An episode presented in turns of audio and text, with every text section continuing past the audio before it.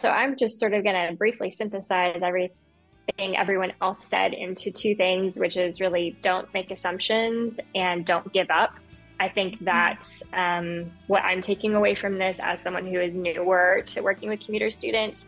Um, that assumptions I make tend to be wrong, and there's just You fill in the gaps with information that's not accurate. And so, um, not making assumptions and then not giving up. It's a lot of work. It's a lot of work to get this right. It's a lot of work to be intentional, but our students deserve that from us. And so, don't give up and keep doing the hard work.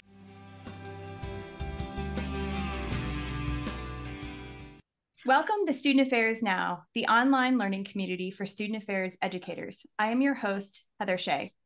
Today, we're going to be talking all about commuter students, a topic near and dear to my heart as one of my very first professional roles after graduate school was serving as the coordinator of commuter student affairs at the University of Arizona. When I came into that position, I quickly learned that it's much more complicated than simply who lives on campus and who doesn't. And on today's episode, we're going to unpack this topic in greater detail, aiming to provide some good resources for our listeners to better understand and support the commuter students on their campuses. Student Affairs Now is a premier podcast and learning community for thousands of us who work in, alongside, or adjacent to the field of higher education and student affairs. We hope you'll find these conversations make a contribution to the field and are restorative to the profession. We release new episodes every week on Wednesdays, and you can find us at studentaffairsnow.com on YouTube or anywhere you listen to podcasts. Today's episode is sponsored by Symplicity, a true partner. Symplicity supports all aspects of student life with technology platforms that empower institutions to make data driven decisions. This uh, episode is also brought to you by Stylus. Visit styluspub.com and use promo code SANOW for 30% off and free shipping. Stay tuned to the end of the podcast for more information about each of these sponsors. As I mentioned, I am your host, Heather Shea. My pronouns are she, her, and hers, and I am broadcasting from East Lansing, Michigan, on the campus of Michigan State University. MSU occupies the ancestral, traditional, and contemporary lands of the Anishinaabe, Three Fires Confederacy of Ojibwe, Ottawa, and Potawatomi peoples, and the university resides on land ceded in the 1819 Treaty of Saginaw. Thank you all so much um, for joining today. I'm going to turn my gallery view back on. Um, we have an awesome panel today of folks who are going to approach this topic from all different vantage points. Um, in your introduction, if you could tell us a little bit about your role on your campus and what brought you to the episode today. And I'm going to kick it off with Pietro. Welcome. Hi, everybody. I'm I am Dr. Pietro Sasso. I'm a faculty member at Education Leadership at um, Stephen F. Austin, and some of my research intersects um, with uh, with you know with you know commuter students. Um, my my pronouns are uh, he him, and I'm at um, uh, Stephen F. Austin, where, where we occupied the lands of the Caddo tribe. Awesome! Thank you so much for being here, Pietro. Um, Lacey, welcome. Thank you. So my name is Lacey Folsom, uh, she, her, hers, and I'm the Director of Student Engagement here at Stephen F. Austin, um, where my role is to create experiences and programs for all of our students, both residential and commuter. So glad you're here. Thank you so much. Um, Cara, welcome. Hello, everyone. My name is Cara White. I use she, her pronouns. I'm the Director of Campus Programs at Rutgers University similar to Lacey, my role is all about engaging our students on campus, but I also was a commuter student, so I have an interest in just making sure we're serving that population. Great. I love it. Lots of connections. Um, Sue, welcome. Welcome back, I should say. Hi, Heather and all. Thank you so much.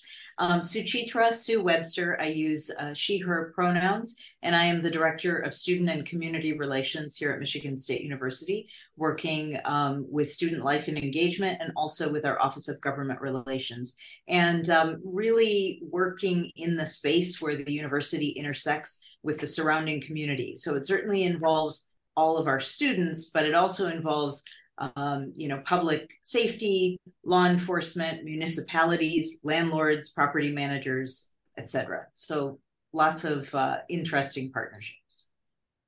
I love it. That's great. Um, and Becca.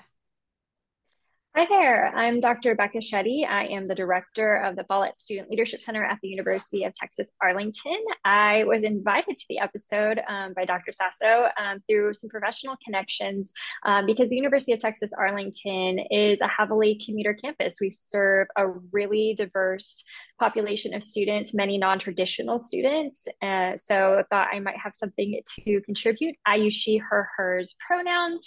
Um, and the University of Texas Arlington, um, we acknowledge that we are on the um, indigenous land that was once occupied by the Wichita and affiliated tribes, as well as um, other indigenous tribes of the Caddo Nation.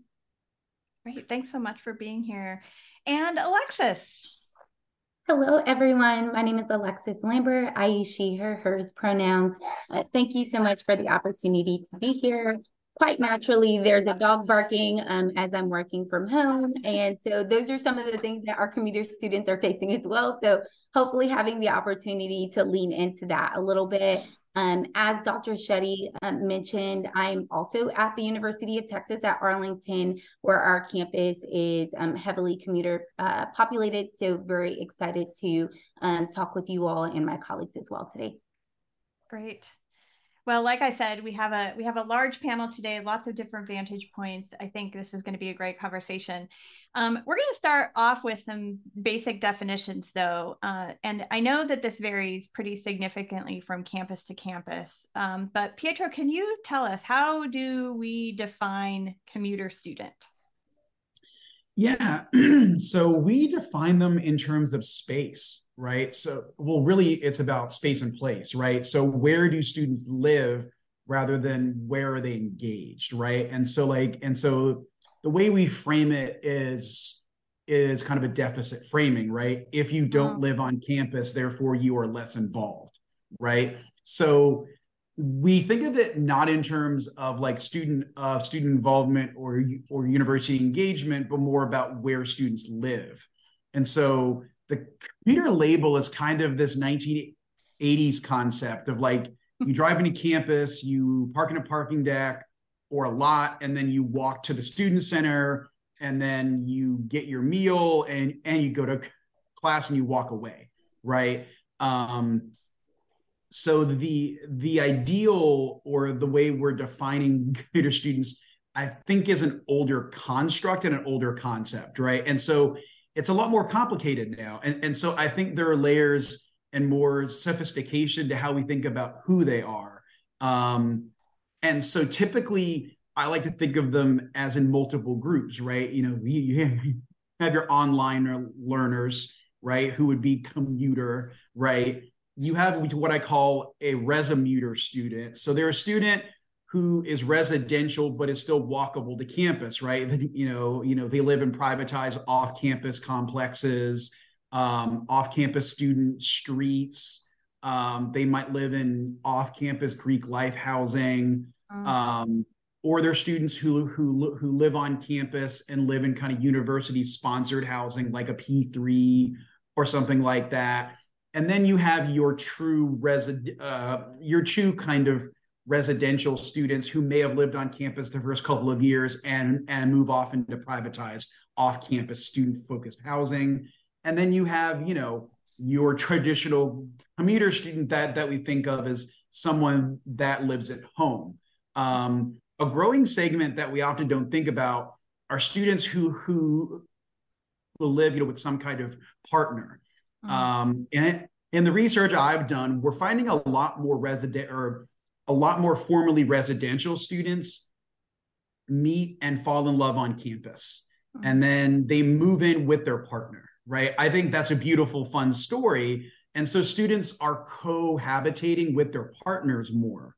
Um, and so these are sophomores, juniors, seniors. The, these are these are traditional undergraduate age students, right? So who and where um, they live, I think, is changing. I think the other thing, you know, we're also seeing um, is we're rethinking about the ways in which we engage students, and so I think we'll we'll, we'll spend a, a lot of time on that as well. So I, I I think you know we we have a lot of myths. Yeah, yeah. Um, what else would other folks add? You know, I mean, I'm curious about does where or with whom they live matter?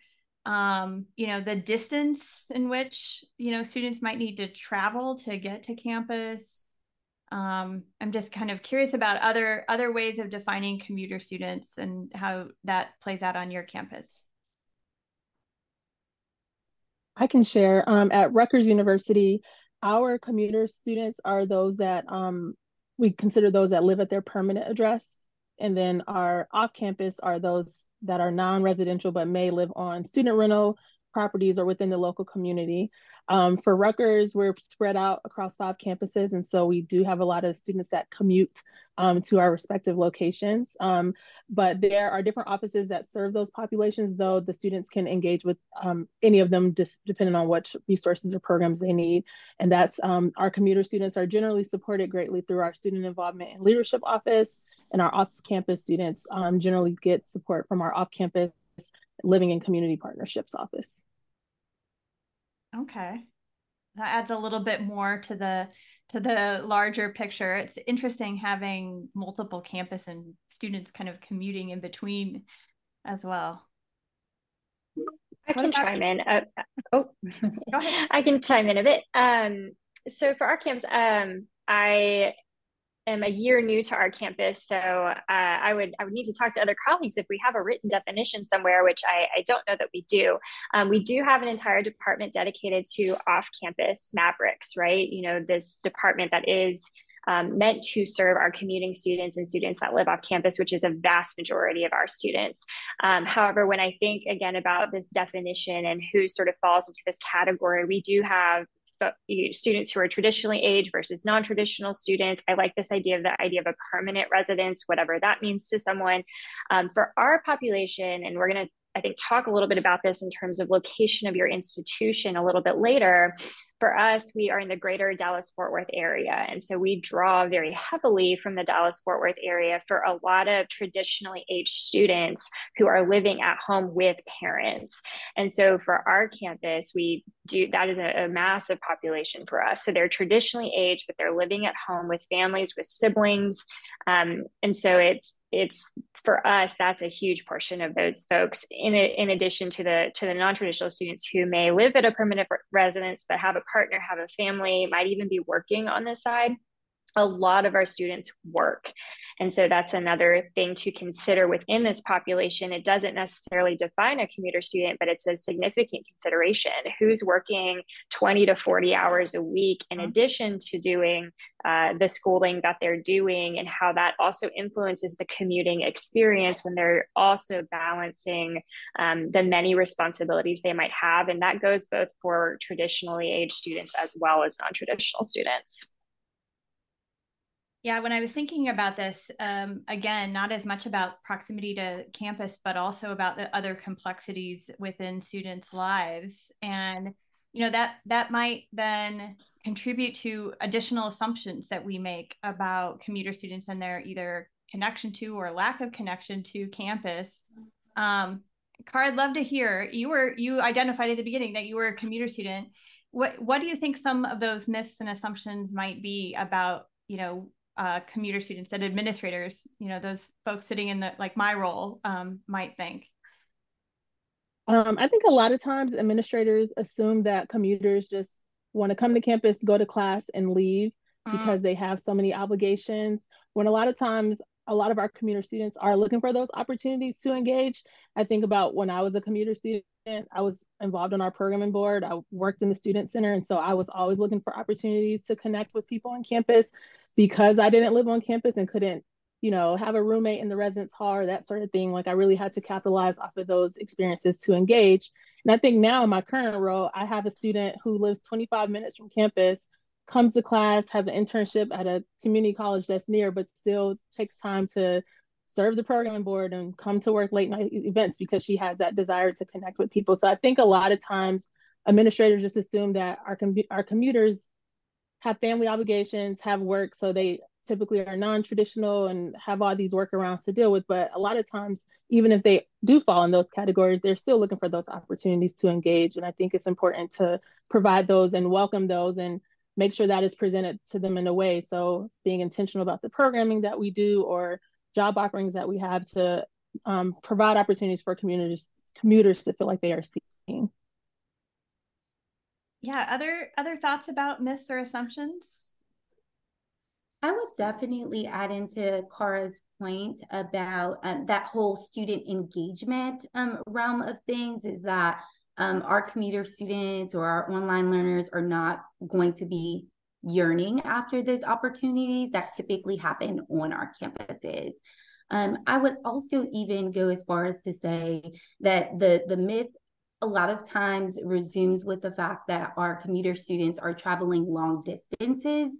Um, I think Dr. Sasso mentioned the point of this resomuter term and, and how that definitely um, is popular in some of our colleges where we occupy. Um, but I think a lot of our students, especially from a UTA perspective, are very close um, to campus, usually in walkable or drivable distances. Um, but one of the factors that impl- in, impacts our students' abilities to participate in these activities is really that their the public transportation system is kind of non-existent um, for our students that do come from a larger distance and do need to drive to campus and deal with maybe traffic that's in the DFW uh, metropolitan area. Um, and so when there aren't really public transportation systems in place for those students to navigate and have access to be on campus when they need to be for those times, I think that sometimes administrators can get caught up in what that can look like if we don't have the infrastructure in place to really assist them or get them um, to our programs. I, I would just add that some of the the issues I think that off campus or commuter students face um, are not dissimilar from what traditionally residential students are facing too. And when I think about um, what's gone on since the pandemic, uh, and, and you think about integrating support systems for our students, I think that's very important. I mean, you hear about um, it's easier to say a commuter student may have more difficulty making a connection or finding friends or having a sense of belonging. I think we're seeing that very much so with our uh, traditionally residential population too. So again, um, there's something to be said for looking at this holistically as as all of our students, um, as opposed to the segmentation this way. So I just think that the the pandemic has called that uh, into sharper focus.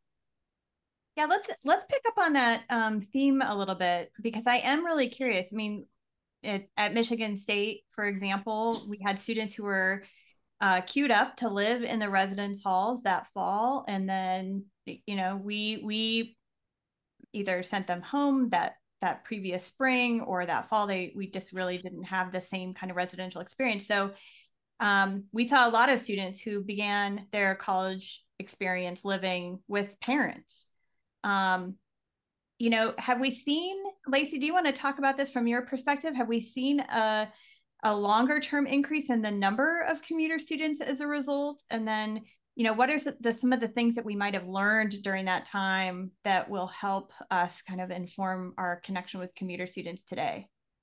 Yeah, you know, I think use I love the resomuter uh, term there um, because COVID kind of created this mass resomuter, whereas we we're looking at students who were traditionally set up, especially at a rural campus. I'm at a rural campus um, of moving and, and transitioning their life to the college town, to the college experience. Um, they were then faced with the decision of do I stay at home and con- connect with the university online? Uh, but for a lot of them, they were looking for that kind of, you know, that traditional experience. And so they may have wanted to move into the town itself, but we're finding some private um, apartments or renting and things of that sort to stay still connected. But I think that made a really big difference at especially our schools um, that were really focused on a traditional college experience um, where students were uh, passive programming and things of that sort were happening as students were coming from their residence halls to their dining halls and things of that sort where we really not only were we making shifts in the field like crazy right uh, trying to figure out how to um, ensure that students still had a sense of belonging and and they felt like they were connected to the campus but how do we do that when they're first and second year students traditionally um, who are now not they're not just becoming involved because they're near the involvement. They're having to make a conscious decision um, and also considering those factors like is it do i feel comfortable and safe coming to those events on campus?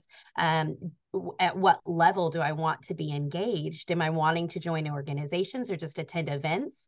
Um, and what does that look like? And i think we saw a huge impact on our athletic events um, on our general programming and even just down to who's in the dining hall and things of that sort which you know had all of its different impact um, as far as financially for universities and things of that sort who were relying on some of these traditional students. And so um, i think we all found some really creative solutions um, to trying to meet our students. And I, i'm curious to hear from my colleagues here just kind of especially those that were primarily commuter um, did your students continue to keep in staying engaged or were you having to get creative? I know as a rural campus we were we were trying to find ways for students to be both places. You could come physically on campus if you wanted to um, or you were able to connect and watch it uh, live from wherever you were um, and then how does that still impact their level of engagement? Um, and i think we saw some we're still probably st- seeing the result of that for the next couple years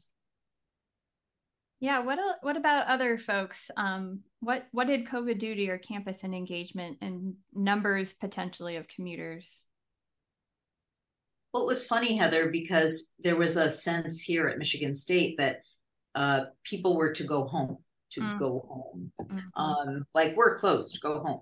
Well, they didn't go home. They a lot of people had leases already, and yeah. they just carried on um, in some ways with the absence of the the institution to pull people together in ways that it normally would.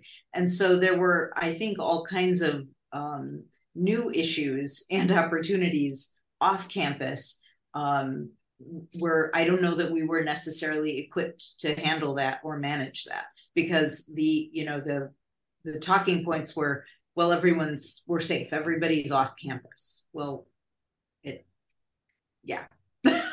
So so i just i think uh, again some opportunities there for students overall with um, you know technology usage and different ways for all of us to think about how we engage with our students. And and then commuter students in some respects were they were still there and we weren't really engaging with them in in ways that we would during um, non you know covid non-pandemic times. Mm-hmm. so really interesting to see that. I know when we were um when we were kind of brainstorming questions pietro kind of put out this question about like there's some parallels potentially to engaging online learners and commuter students. And uh, you know certainly several of us have kind of spoken already to the ways that we've used technology um, to increase involvement or have some kind of hybrid option for folks to participate in some of the things that are happening on campus.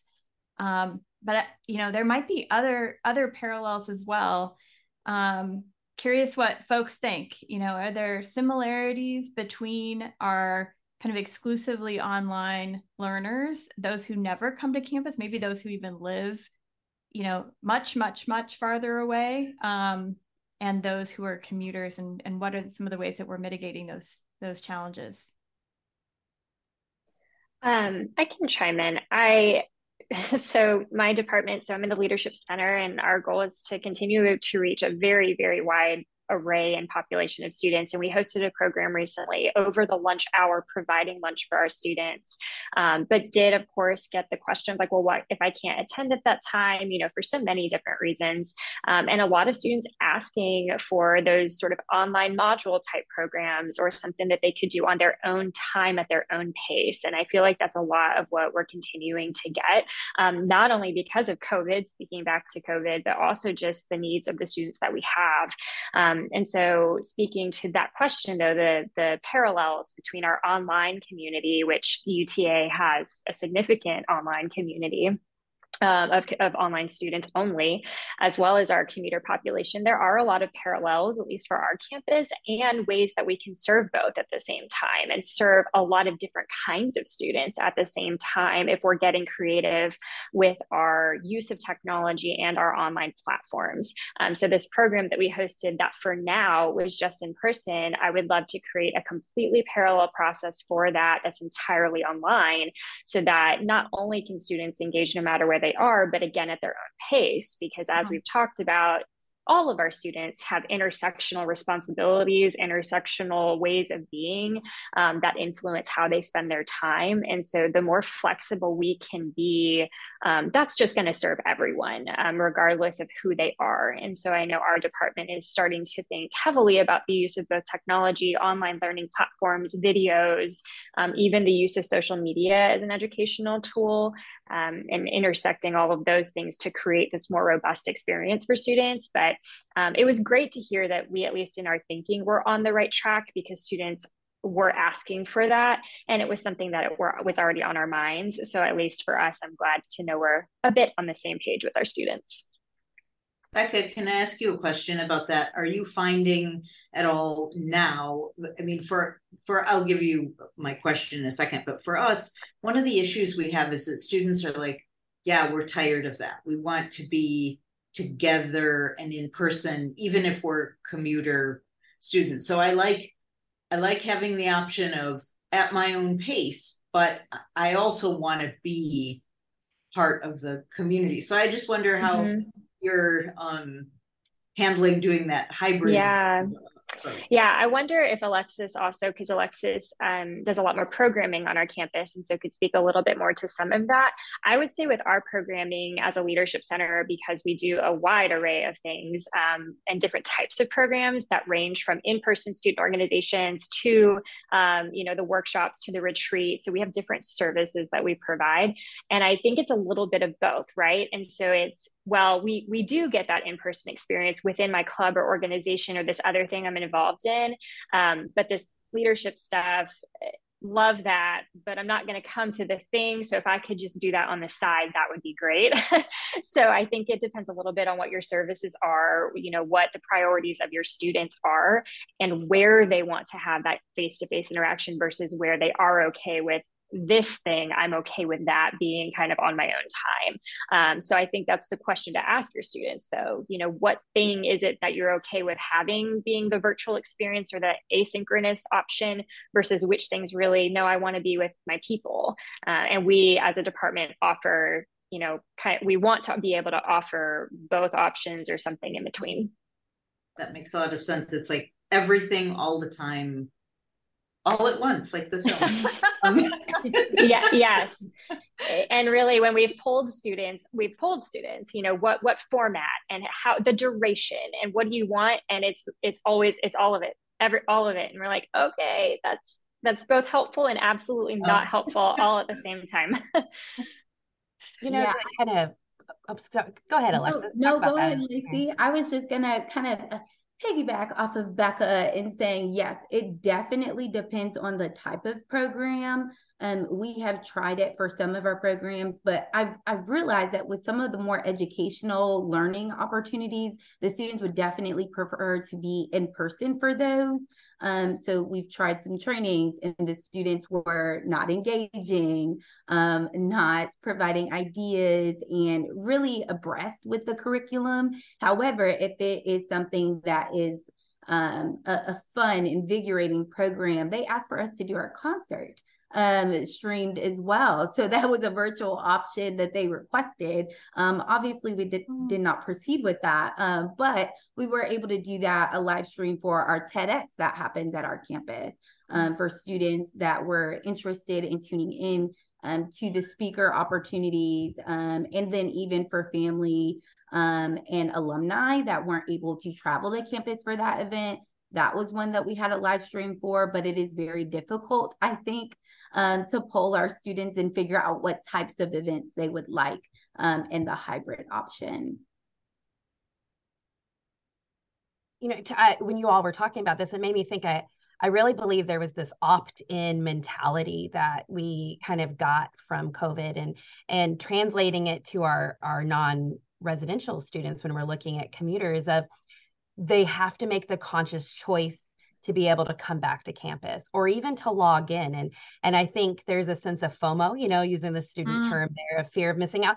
They're wanting the ability to be able to access it if and when they wanted to or at least to be able to go back and look at it on their own time. And so we really looked at the idea of is it necessary for it to be live or what is it that the result that we wanted from this experience what was that result for those students and how can we give that to them in a different way? Um, and a lot of times we were we were finding you know with our transition program like orientation or something of that sort having a online meet and greet before the like session uh, was what they wanted. They wanted that engagement that they would have got in that for in that in-person experience um, but they wanted it in their own unique way um, and it's not necessarily just going live for something. And so we struggled with that definitely as a campus and i think a lot of groups did. You know every presentation at every conference you went to was how do you engage them online? Uh, but i think when it all boils down i think there's really important to consider the factor of the opt in of this convenient. I want it now, but I only want it when it's convenient. Um, and then how do we create those experiences to still have that same connection for all of our students, not just those who are commuting? Oh my gosh. Go ahead, Kara. I just, uh, sorry. I just wanted to quickly add, um, not in the programmatic sense, because I think we all had the similar experiences with trying to figure out how to present things programmatically in that realm, but something that um, we adapted and learned from through the pandemic as far as information sharing with our commuter students was creating the Discord channel, and it kind of taps into that what Lacey just was speaking of this opt-in. It gives the students the opportunity to decide when they want to go on and get the information, and it's available at all times of day. And that has that was something that the Rutgers um, Commuters Student Association created during the pandemic, and it's been um, pretty prominently used ever since. And so it's pretty active. The students can like just hop on and there are students there that will answer questions for them and connect them to different resources. And so I do think there's this theme of like, I get the information how I want to get it, when I want to get it, when it's convenient for me, for sure. That's a that's a great example of of something that kind of continues, and I think it it brings us back to this theme of belonging. And um, you know, if if you're a part of the Discord channel, you're part of that community, right? And so, um, Pietro, I'd love to hear more about kind of some of the research either that you've engaged in or others around commuter student sense of belonging, and then how we might be able to connect this to all these new approaches as as we were discussing, kind of post COVID, to better support uh, commuters going forward. Yeah, um, I've done a little bit of research with commuter students, and you know, uh, they're always in the samples in my studies and my surveys. And so I think again, it's about trying to disrupt that myth about where rather than with what or who, right? And so um, in terms of like research and student theory, I think one of the the things we conflate is is like engagement and involvement, right? So involvement really and and Astin's concept, it's about uh, that students spending more time on campus, mm. right? Um, so again, that 1980s idea, right? It's a it's a theory from 1984, right? So, um, and so it's the responsibility for the student to spend more time on campus, and they're therefore more proximal to uh, faculty and staff. Therefore, they have a, a increased chance to get more involved. Um, I think it's more about the the university trying to engage students and that we're we are responsible to have intentional programs that are that are comprehensive not just one time events that that actually engage students to get them involved right? So i think it's about switching our mindset. And so the more we sh- we shift to engagement mindset i think the more students feel a affinity to campus um, so moving away from that involvement model to an engagement model and so using uh, drawing from, from more of george george Kuh's concepts uh, around engagement. Um, and one of the other myths from from my own research is that if they live with their parents they're less likely to be engaged on campus with with like university programs. That's not the case right? Um, they're a little bit less likely to to get engaged if they live with a, a significant other right? So if they're partnered up if they are booed up as the students say i think they still say that.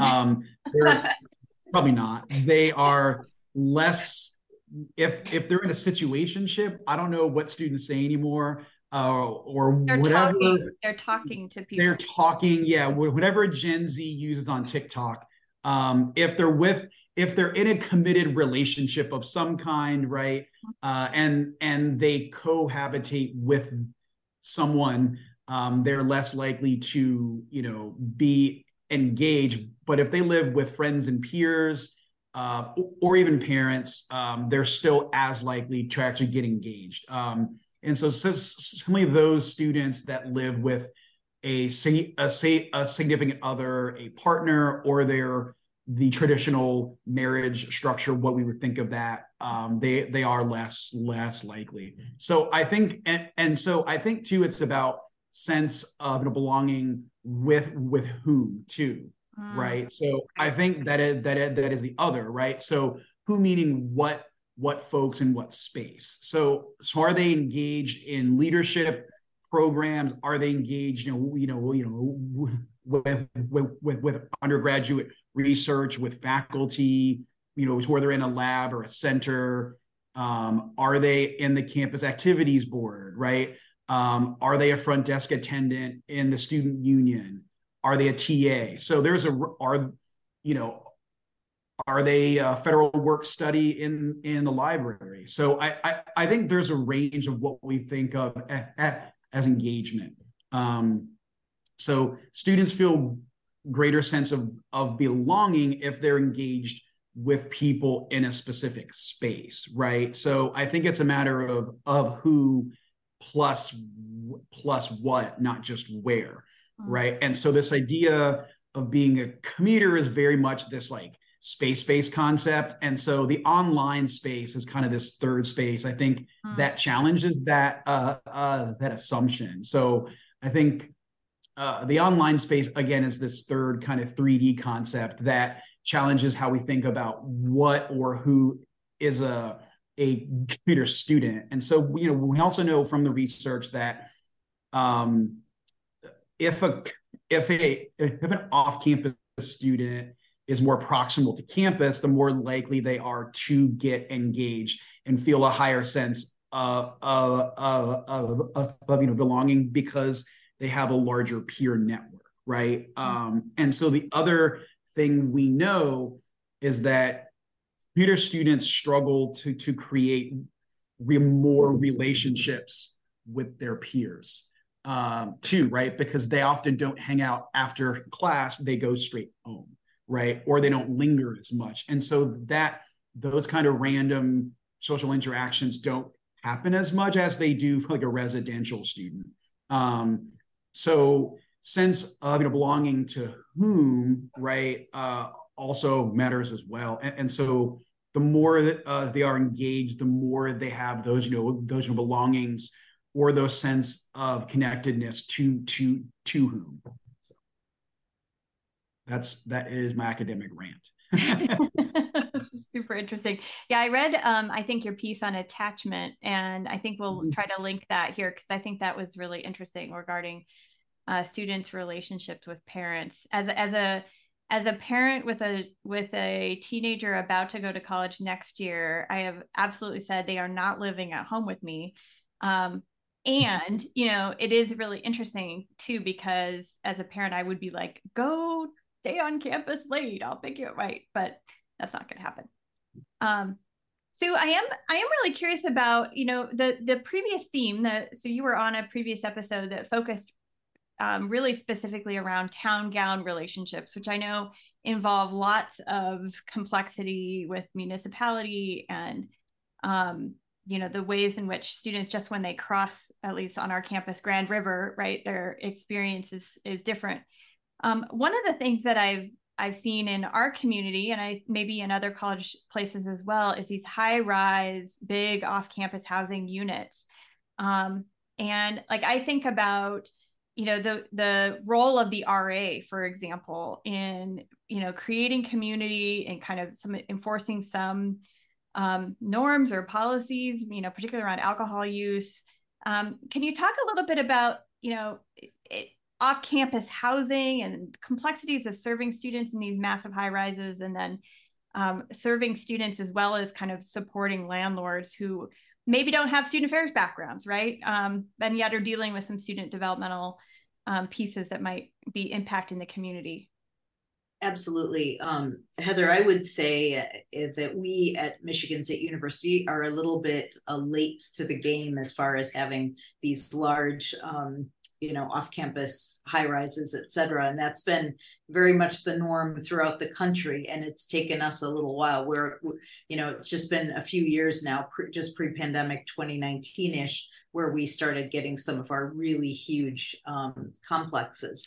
And I think, um, while there are challenges, some of the uh, newer companies and corporations that we're seeing here are very student affairs savvy or aware. Um, maybe not in the way that a, a, traditional mom and pop sort of company, which has you know three houses that they rent, although they have uh, years of experience and and often bring information where I'm like, wow, I wouldn't have thought of that, or I wouldn't have, you know, brought that to bear. So, so we have all different types of landlords and property managers. And I do know that in some of the large corporations, they are hiring people, for instance, with student affairs backgrounds mm. um, who can do a, a different type of job. And, and they understand that students have expectations and it's beyond the physical amenities and it's um, that safety and that connectedness.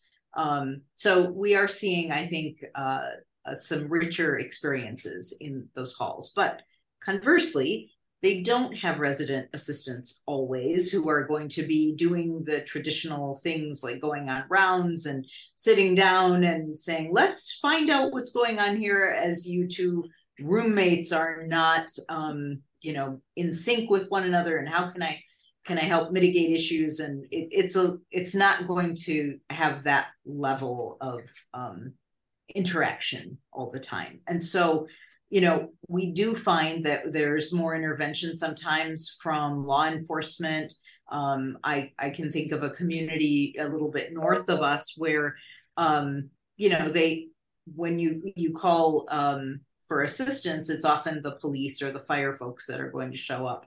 And so that's going to be a very different dynamic than you might see closer to campus. Um, I also want to connect to something that Pietro was saying earlier about, um, you know, our students and, you know, the virtual space and where they're located. And one of the questions I think that's fundamental for all colleges and universities is to truly have a grasp and an understanding of their community not only oh we have this percentage that live on i mean i can tell you there's roughly 17,000 students that live on campus at michigan state university and the rest of them live elsewhere. But i i do want to make a plug for something we're doing here which is to work with our registrar's office and do a deep dive on where those students are living.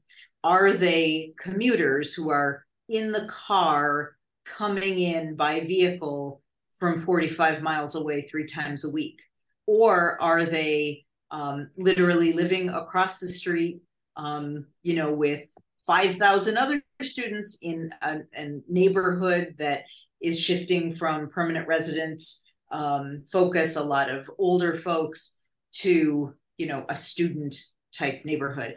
Are they on a bus line? Do they have access to groceries? Is there, um, you know, the appropriate supports in terms of wellness, mental health, etc.? And sometimes we have broad strokes information, again, like 60% don't live here, or this many live on campus, but where are they? And, and certainly we have virtual spaces and other um, things to consider, but where they live physically has a huge impact on students and also on the community that they are are part of. Mm-hmm. So I just I think there's um, lots of research to be done there, institution by institution, and um, there's often a lot of well, that's the that's the registrar or the bursar, or this is student affairs work, or you know, it's those silos are coming down all over the place. Yes, and the and the finger pointing as you're you're uh, you're doing there, Heather. But um, so I just to to get back to the question to build those effective partnerships, whether it's with landlords or with our um, you know municipalities, we have to know where students are, are specifically living. Um, people have ideas in their minds about, oh, well, that's where all the grad students live. Well, no, actually, they don't, because on the stipend that we're paying them as an institution, they cannot afford to live there.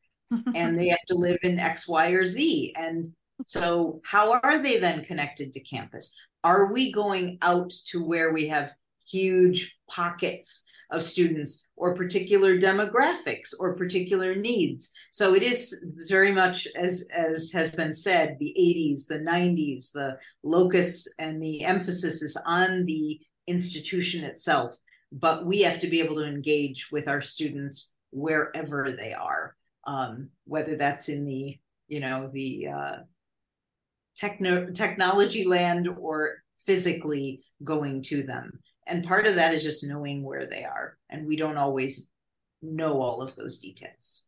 So i think i've talked about a variety of topics there and hopefully answered a little bit of the original question yes yes. yeah.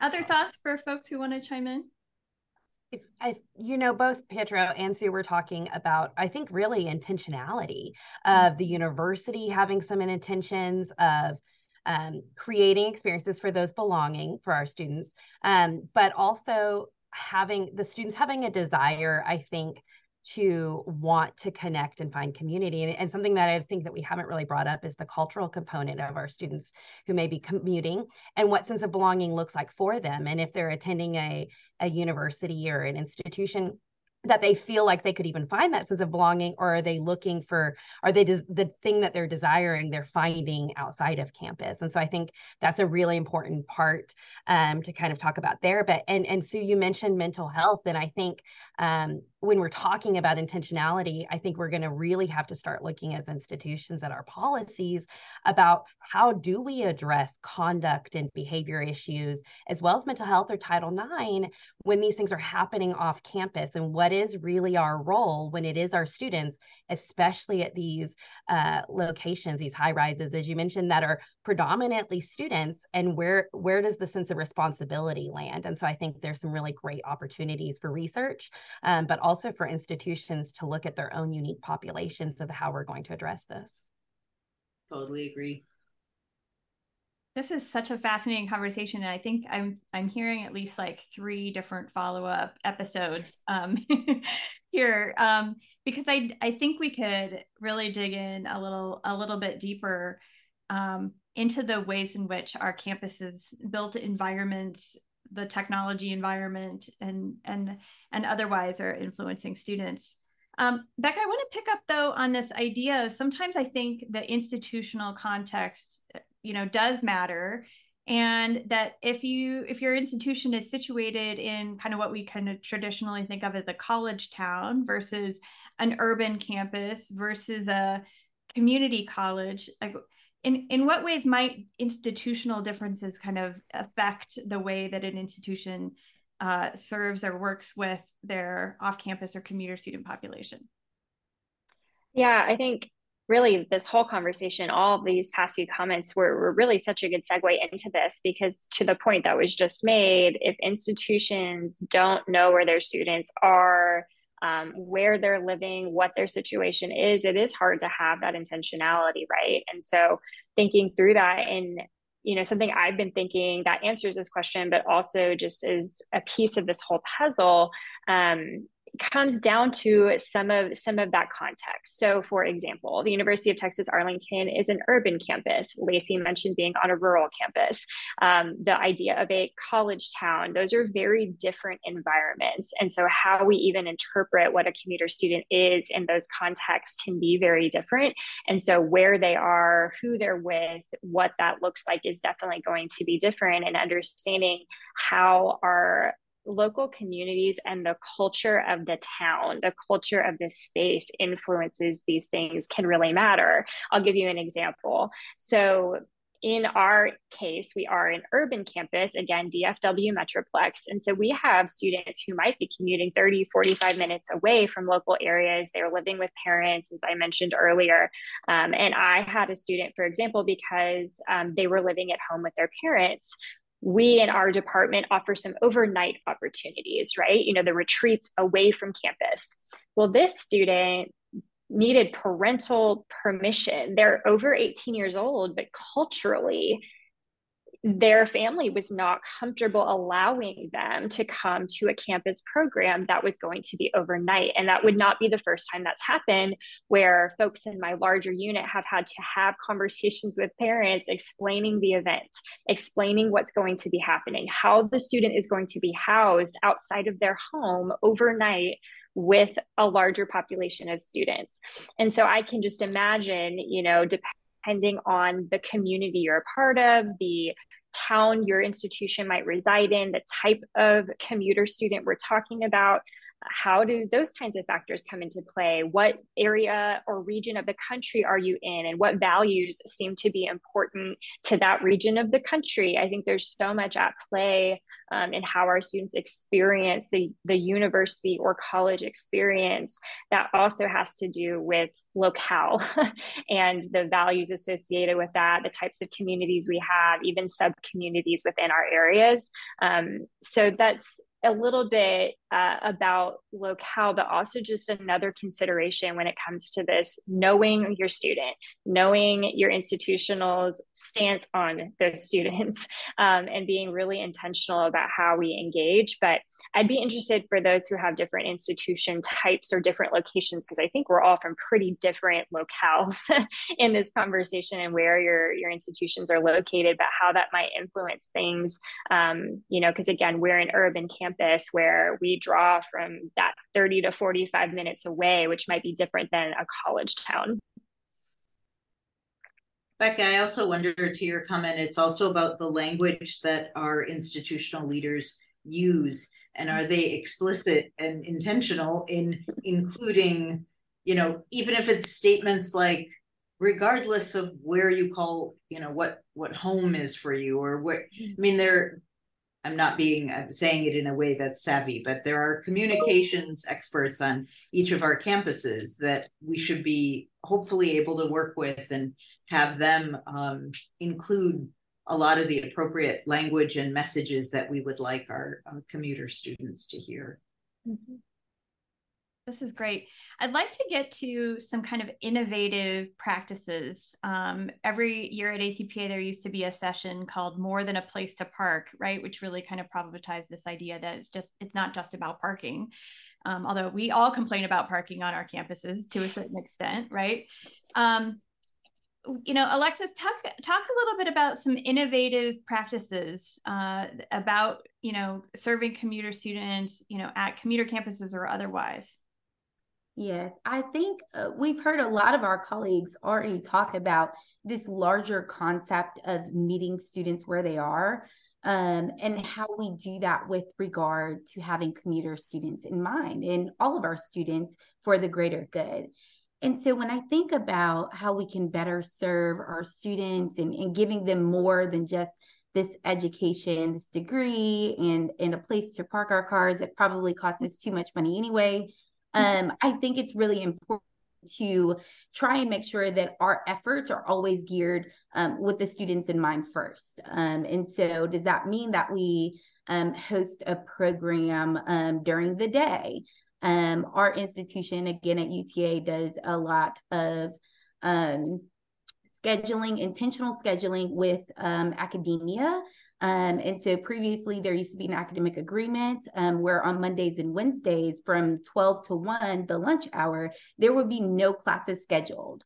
Um, and that was done intentionally so that our students would have the opportunity to engage in our campus activities um, and to make sure that our students were having this co curricular experience where they could go and engage in these opportunities and then return to their classes and then go back to their lives should they need to go to work or whatever the other circumstances may be. And so I think that is a really good example of what those partnerships could look like and how we advocate um, for the greater good of our students and how they access our resources.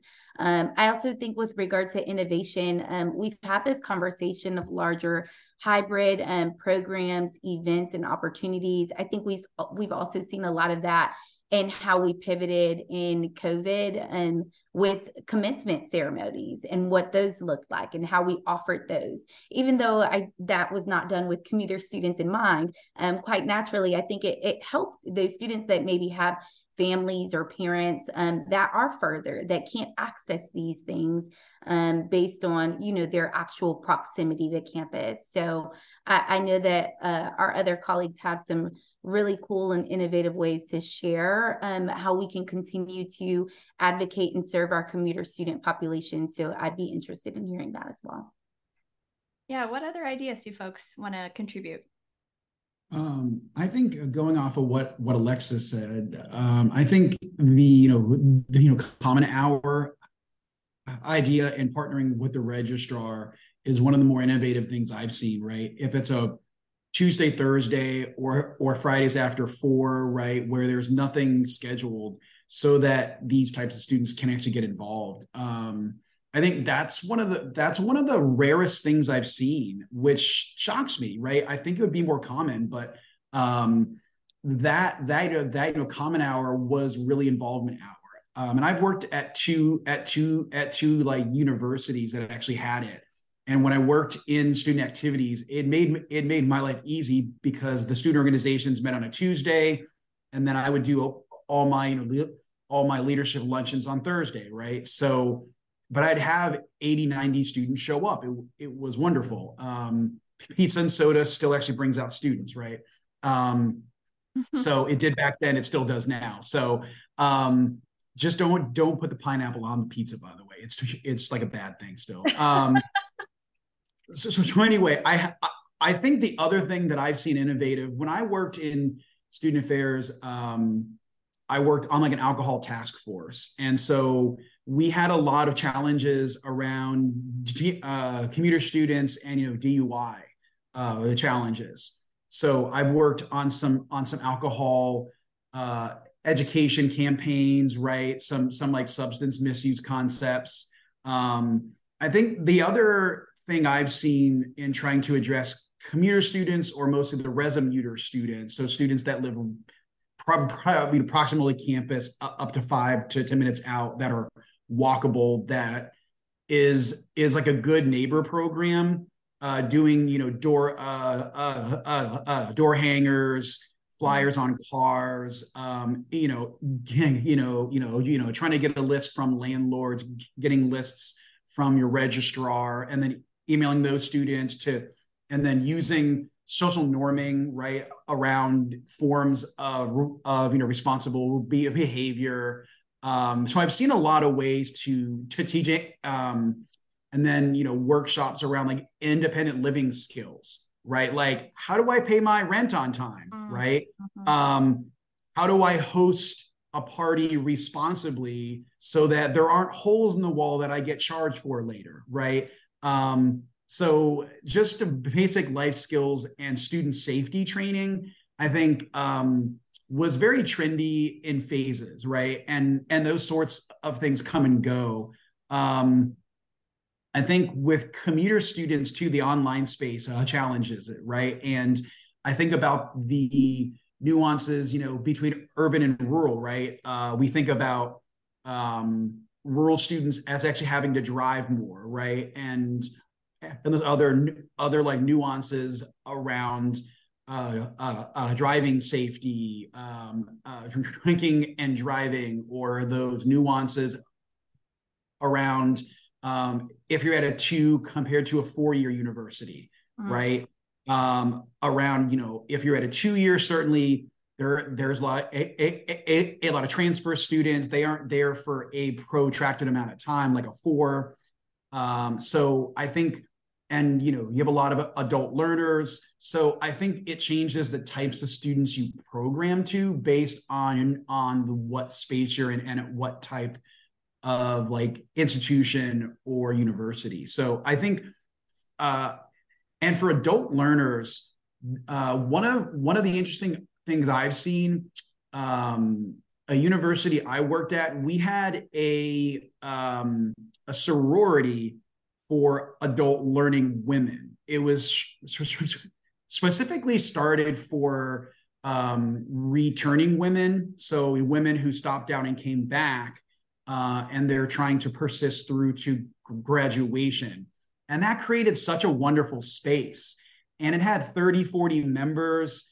Um, you know, you had working mothers, you had full-time students. It was such a range, but it was such one of the more welcoming spaces I've seen for women um, who may not be 18 to 23, right? And, and so I thought that was fascinating. So how do we how can we mimic or mirror traditional undergraduate organizations for our um, for our adult learners and our you know resume students or other forms like that too. So we are getting close to running out of time, so I'm going to move us to final thoughts. Um, and I'm going to kind of combine questions a little bit because I definitely want to get to a what advice or what um, pieces that you would want to share.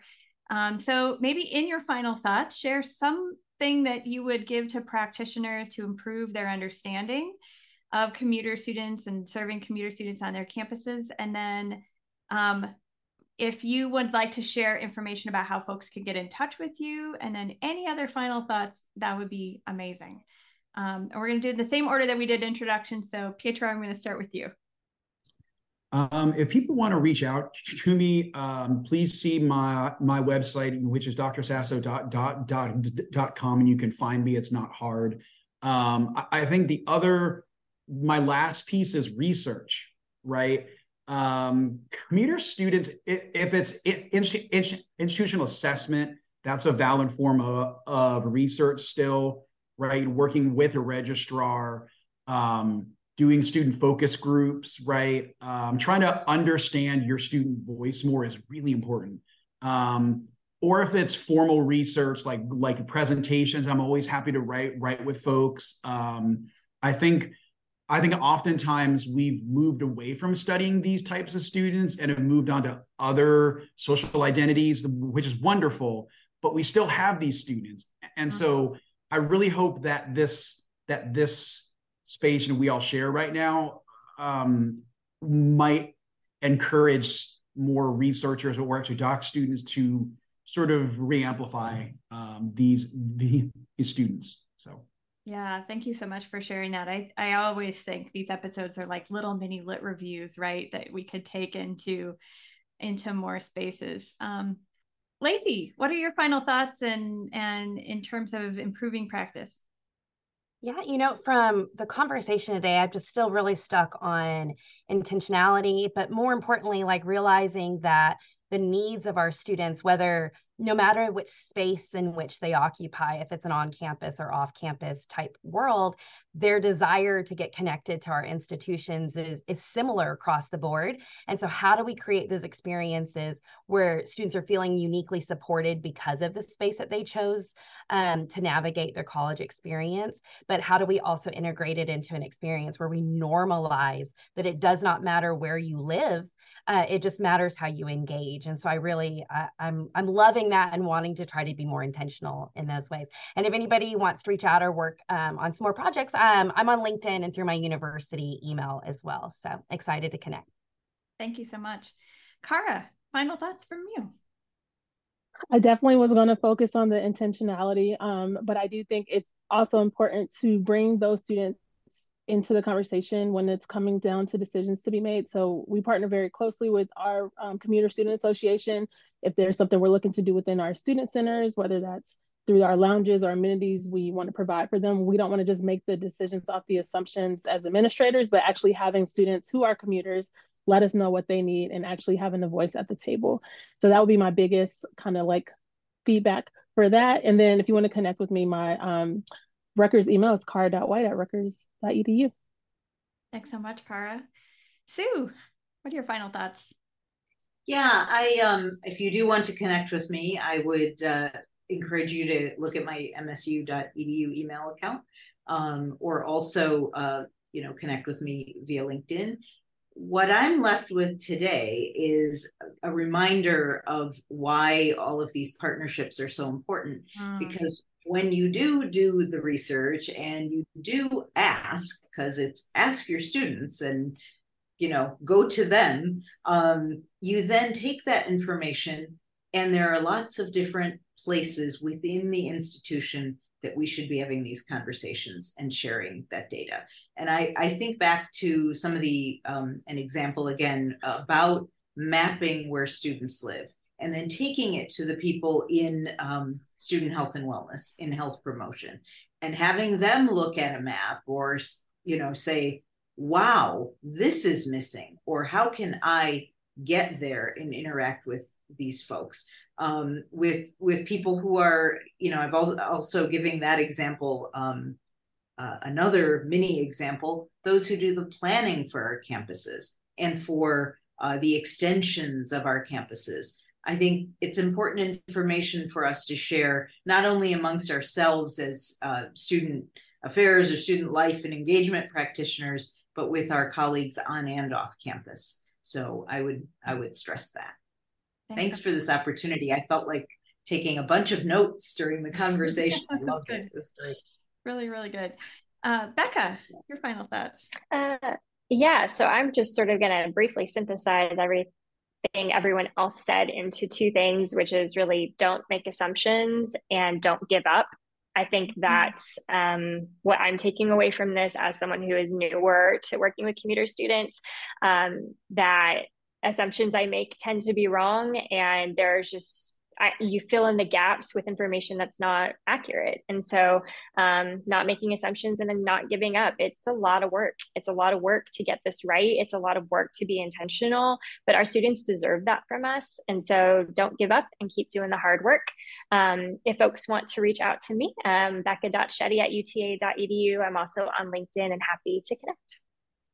Awesome. Thank you. That's great and Alexis. Yes, I think I'm really left with and inspired to continue this thread of intentional conversations, uh, whether that be it with my students, with staff, uh, faculty, and community members. So that way we can continue to um, do our best effort and our due diligence to get this right. Um, I, think it is hard, as as Dr. Shetty just mentioned. It is very difficult and it is tiring work, um, but it is definitely worth it. And so, if we continue to have these conversations with our students um, in, in small sessions and making sure that we are intentional in how we incorporate them into the conversation, I think we will continue to make positive strides in the right direction. And if you would like to connect with me, my UTA email will uh, serve just fine. Awesome. Oh my gosh, I learned so much from this conversation today, and um, I feel like I've really built upon my the foundation from my very earliest career um, and connection with the with the ACPA Commission for Commuters and Adult Learners. So, um, thank you all so much uh, for your time today. Um, also, sending heartfelt appreciation to our incredible producer, Nat Ambrosi. Thanks for making us look and sound amazing. Um, if you're listening today and you're not already receiving our weekly newsletter, um, you can visit our website and scroll to the bottom to add your email and check out our growing archives at that point. Um, I want to give a quick shout out to our sponsors for today. Uh, Symplicity is a global leader in student services technology platforms with state of the art technology that empowers institutions to make data driven decisions specific to their goals. A true partner to the institution, Symplicity supports all aspects of student life including but not limited to career services and development, student conduct and well-being, student success, and accessibility services. And you can learn more by visiting symplicity.com or connect with them on Facebook, Twitter, or LinkedIn. And then our second sponsor for today is Stylus Publishing. Uh, Stylus is proud to be a sponsor for the Student Affairs Now podcast. You can browse their student affairs, diversity, and professional development titles at styluspub.com and use the promo code SA Now for 30% off all books plus free shipping. And you can find them on Facebook, YouTube, in- Instagram, LinkedIn, and Twitter at Stylus Pub. Um, please take a moment to visit our website and click on the sponsors link to learn more. Um, again, I'm Heather Shea. Thanks to all of our listeners, to all of the folks who joined on the panel today, and to everybody who's watching and listening. Thanks and make it a great week.